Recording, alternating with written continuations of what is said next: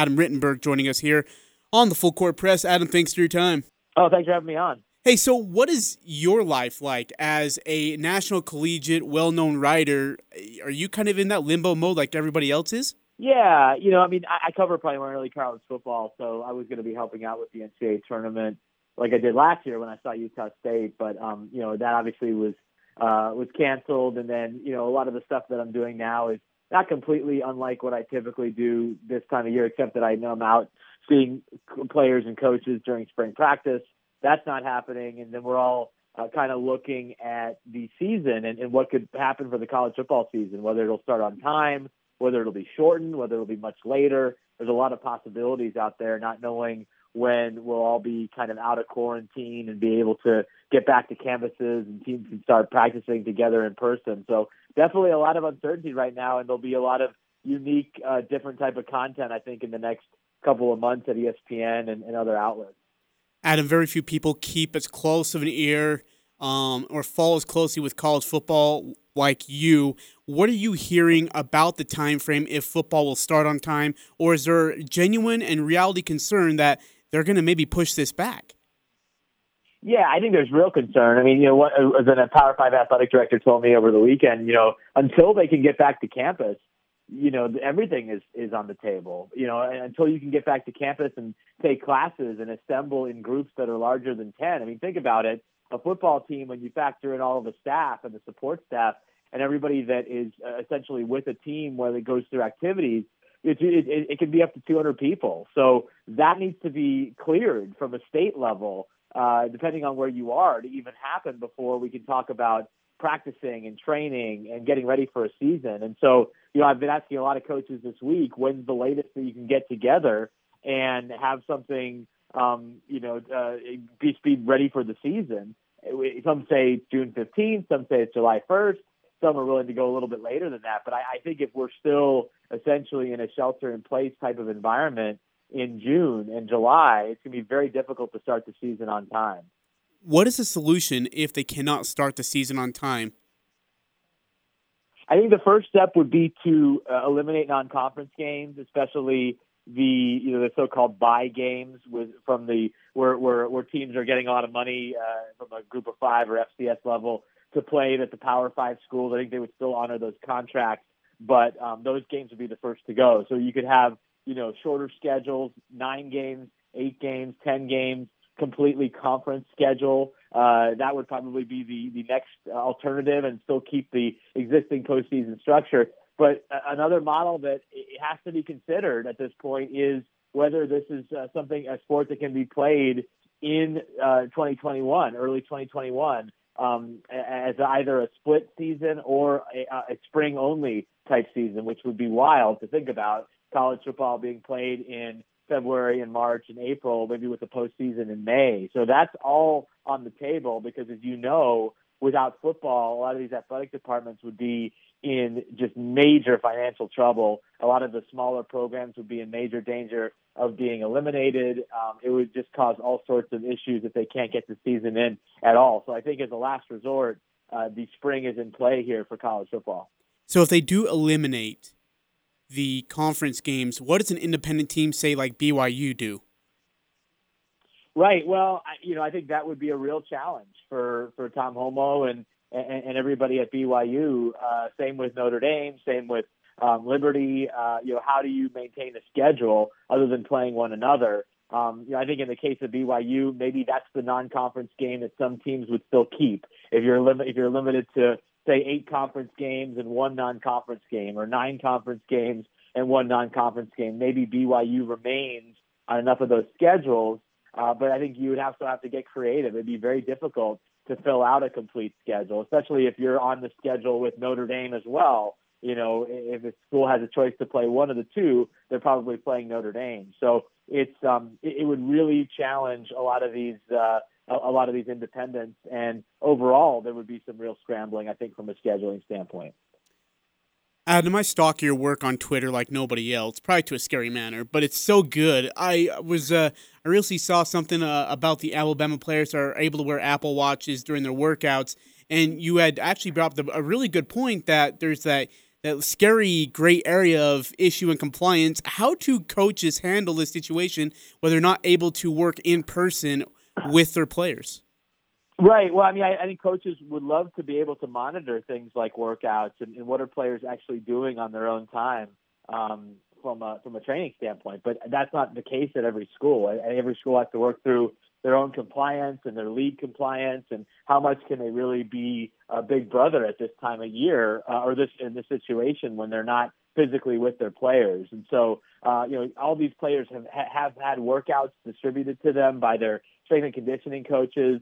Um, coaches are sometimes meeting, um, you know, a couple of times a week with the players virtually. Uh, some some teams are doing a lot less. Uh, I talked to some coaches at Navy over the last week. They're really trying to back off and allow their players to finish up their academics and get all that in order instead of spending a lot of time on football. You know, not surprisingly, Alabama is a little more hands-on with the football part of it, but um, I think coaches are having to uh, do their jobs in, in ways that have, they've never done before or never really prepared to do when they're not physically with their players. I mean, you, you know it being around uh, college program. You football players are, are, are around each other all the time. It's not just during the season. It's winter conditioning. It's spring ball. It's um, even you know going into summer. There's a few weeks maybe they get off where they can go home for for maybe two or three weeks at a time, but but they're never home this long, and so uh, that's that's a real concern for coaches because they don't know where these guys uh, are eating. In some cases, they, they they're concerned about some of their environments. They're not as safe as they are when they're on campus, and so. But that's just the reality uh, of where we're at right now until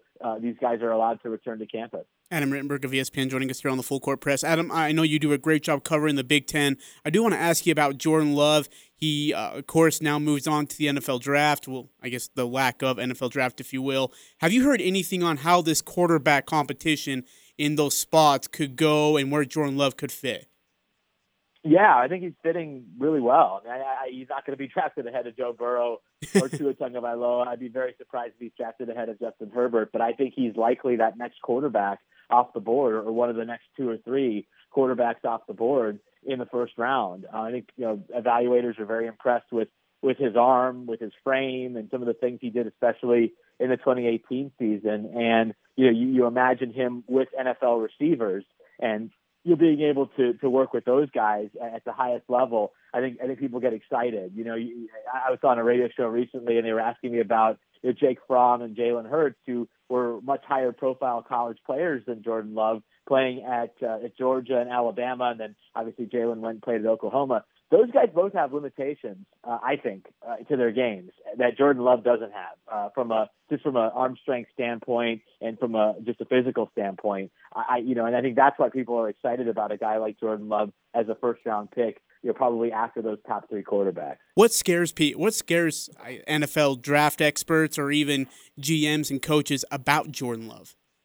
I think last season, you know, again, it was uh, you know, he had a chance to really solidify himself as as you know, um, you know, national awards contender. And you know there was a coaching change and there was a new coordinator and and the numbers just weren't as good. And so what happened? You know those those types of questions need to be asked. Uh, why why so many interceptions? You know uh, was it mostly on Jordan Love? Was it mostly on other people? Was there something with the scheme that just wasn't working as well as it did in 2018 when when Matt Wells and David Yost were there so that's uh, those are questions that uh, I'm sure he was uh, he was asked at the combine. But um, I, I, again, you the NFL drafts on uh, a, lot, a lot of times on your measurables and on what you look like and the things that you can do at the next level if put in the right position. They they, they are confident that you know if, if I draft you, I can make you great because you already have these uh, these natural abilities, and that's what that that's what you just can't uh, you'll create with a guy like Jake Jake Fromm, who I really like, but he's not going to have the arm strength of a Jordan Love, of a Tua, of a of a Joe Burrow, um, and and that's why you know, Jacob Eason, you know, those, those types of guys are typically valued a little bit higher. Adam, looking at your uh, article on the, I guess, looking ahead of the future for the top 25 future defensive power rankings, even though Ohio State loses Chase Young, you're still a big fan of Ohio State present and then into the future. Can you explain to our listeners why? Well, it's Ohio State. I mean, you just look at how they recruit and um, the pipeline of, of great players that they have coming in, uh, and and still have. Um, you know, they they uh, they they were not themselves in 2018 on the defensive side of the ball. That was that was the anomaly. You know, last year is the norm when Ohio State's a top five defense and playing like it because they have the players and they have the coaches and they have the scheme that are all aligned. And I think that's uh, safe to assume in the future that they're going to have all of those things. Uh, you know, year after year, that they will have to replace Chase up front, but they return all three of their linebackers. Uh, they return uh, some really good players in the secondary, even though they lose another, you know, likely top five pick in Jeff Okudah, who was outstanding this past season at cornerback. Um, you know, from a coaching standpoint, they lose uh, Jeff Hafley, their co-coordinator, but they bring back Greg Mattison and they brought back uh, Kerry Coombs from the NFL um, to to their staff. He you know, he was arguably their top recruiter on defense alongside Larry Johnson when he was at Ohio State previously under Urban Meyer. So there's just no reason to think their recruiting will drop off, that their development will drop off, that they uh, will somehow not know how to run their scheme. You're talking to coaches in the Big Ten. They they know that Ohio State has the most talent, but they also have great respect for the coaching staff and how they use those guys and their scheme on a year to year basis. So uh, Ohio State is one of those programs that you know, a year like 2018, when they were so out of sorts on defense, you're not going to uh, see that very often, and I don't think we're going to see that in the next three years. In that same article, you have the Utah Utes ranked 18th, even though they lose nine starters from this defense. Almost all of them will probably be drafted, including one of their main mainstays of Bradlee Anae uh, and Leki Fotu. You still like Utah? Yeah, and it's kind of in a way it's similar to Ohio State. Look at the track record. Uh, when is Utah bad on defense? Almost never. And so yes, they if it was a one year projection, they're probably not in the top 25. But odds are they'll find a way. Kyle Whittingham, Morgan Scalley will find a way to get it, uh, uh, you know, at least respectable this year. And then their track record of development, uh, and they have some guys. I mean, uh, you know, Lloyd at linebacker was uh, was was impressive last year as a first year starter. They have veteran defensive linemen who are ready to step in. They just didn't have the opportunity as much last year because they were so good up front and they barely spent any time on the field.